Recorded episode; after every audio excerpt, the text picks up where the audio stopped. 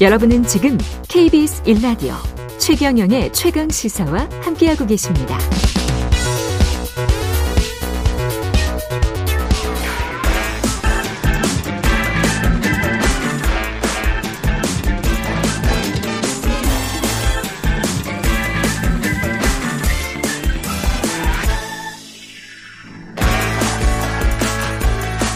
네, 한 번 더 뉴스. 오늘은 경향신문 박수몽 기자와 함께 하겠습니다. 안녕하십니까? 네, 안녕하세요. 네, 챗 GPT 좀 들어보셨을 거예요. 네. 네 열풍이 불고 있습니다. 이용자 수가 굉장히 많이 늘었거든요. 음. 이게 출시된 게 한 70일밖에 안 됐어요. 예. 작년 11월 30일에 출시가 됐는데 지금 하루 사용자가 한 천만 명 정도 된다라고. 하루 합니다. 사용자가? 네. 전 세계에? 네. 예. 이게 챗 GPT라는 게 챗이라는 거는 앞에 이제 채팅, 채팅? 그런 챗이라고 보시면 되고 음. GPT는 이제 인공지능, 좀 예. 생성하는 인공지능이다 예. 이렇게 보시면 되니까 글을 쓰는 인공지능 그런 기능이고요. 예. 뭐 이게 메커니즘이 훨씬 더 복잡하겠지만 아주 아주 간단하게 말씀을 드리면은 온라인상에 음. 엄청나게 많은 글들이 있을 거 아니에요. 예. 이런 것들을 얘가 다 학습을 해가지고 이제 물어보고 하면은 가장 많이 이제 유통되는 언급되는 방식으로 좀 답변을 해주는 그런 식입니다. 그 기존에 인공지능이 꽤 있었는데 AI가 이게 네. 다른 점이 뭘까요? 일단 수준이 다르더라고요. 수준이 다르다. 네, 써보면은 아실 텐데 음. 뭐 기존에 애플 실이나 뭐 삼성 빅스비 이런 것들이 있잖아요. 근데 이게 스마트폰 기능을 그냥 좀 쓴다거나 아니면 음. 검색 정도 하는 그런 정도의 기능으로 활용들을 많이 하시잖아요. 예. 근데 얘는 소설을 쓸 수 있다 그러더라고요. 그래서 저도 궁금해가지고 판타지 소설 써줘 이렇게 했더니 처음에는 이제 주인공 이름도 정해가지고 뭐 이들인 이런 주인공 이름을 정해가지고 한 열 문장 정도로 쓰더라고요. 그래서 뭐 더 자세히 써봐라 그랬더니 양도 늘려주고 뭐 이런 기능들을 하는데 써보면은 확실히 좀 다르고 이제 음. 옛날에 이제 영화 보면은 예. 대화하면서 뭐 많이 시키잖아요. 그거 많이 시키죠. 네 AI들한테. 예. 그 이상이라는 좀 생각이 들더라고요. 이런 어떤 창작의 분야에서는 이런 것들은 영화에서는 좀 잘 못 봤거든요. 그러니까 그렇죠. 뭐 검색이나 시도, 좀 시도 못 쓰고 그렇다며요. 네, 시도 시키고 그리고 사실은 제일 강점이 있는 분야는 예. 논술인 것 같아요. 논술. 네, 그러니까 기자들 이제 언론사 시험 준비할 때 논술 시험 많이 하니까 예. 저는 궁금해가지고 어제 횡재 수익세에 대해서 한번 기술을 해봐라 그랬더니 음. 개념을 처음에 설명을 하고 이거 한국 정유사들한테 부과하는 게 정당하냐 이렇게 했더니 뭐 찬성 반대 이런 것들 다 종합해가지고 글을 딱 쓰더라고요. 그 단순한 논리, 이분법적 논리는 충분히 가능하다. 네. 예. 종합적인 건 굉장히 좀 강한 것 같아요. 종합적인 거는 굉장히 강하다. 없어질 직업들이 굉장히 많겠네. 네. 예, 조심해야 되겠습니다. 사실 우리도. 1순위가 저는 제일 많이 느낀 네. 게 기자가 제일 기자 같은 1순위, 1순위인 것 같다. 뭐 다우존스 같은 경우에 그 주가 기사 관련해서는 그 기업의 뭐죠?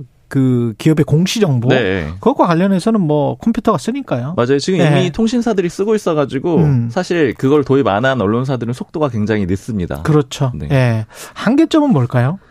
일단은 지금 이제 단기간에 좀 해결이 될 수 있는 한계점부터 좀 짚어보면은 예. 이 자료가 2021년 거까지밖에 음. 없어요. 그러니까 그것만 그 데이터를 해가지고 얘기를 해주기 때문에 음. 뭐 예를 들어서 2023년에 한국 대통령이 누구야 이렇게 물어보면은 문재인이야 이렇게 아. 답을 해요. 그러니까 문재인 전 대통령 얘기를 아직까지 하는 그런 수준이 있고 음, 기존 지식으로만 돼 있군요. 맞습니다. 예. 그리고 영어 기반으로 돼 있어가지고 한국어로 물어보면은 좀 잘 못하고 음. 한국어로 대화하다가도 영어로 자꾸 답을 하더라고요. 근데 이제 예. 다만 다시 한국어로 하랬지 뭐 이런 식으로 얘기를 하면은 또또 한국어로 바꿔주기도 합니다. 그러니까 영어 공부하기는 재밌겠다. 재밌어요. 그리고 예. 사실 한국말로도 굉장히 수준이 높고 문장도 저는 좀 깔끔하다라는 생각이 들었거든요. 예. 근데 이제 근본적인 문제가 좀 몇 가지가 있는 게 일단은 음. 저는 아 이거 쓰면서 기자가 없어지겠다 약간 이제 두려움을 가지면서 봤는데 그렇죠. 다만 이제 활용을 하려고 보니까 이게 출처가 없습니다. 그러니까 출처 표시가 없고 인용 표시가 없다. 네, 종합적으로 다 이제 가져와 가지고 하는 것 같은데 네. 그러다 보니까 이게 재확인을 좀 하기가 어렵고 음. 출처가 없으니까 완전히 믿을 수 있느냐 이런 문제가 한 가지가 또 있고요. 박수몽 기자처럼 훌륭한 기자는 그런데 예, 인용 표시 없이 그냥 쓰는 기자들도 있기 때문에 아, 네, 그런 좀 해봐야 될 것 같고 예.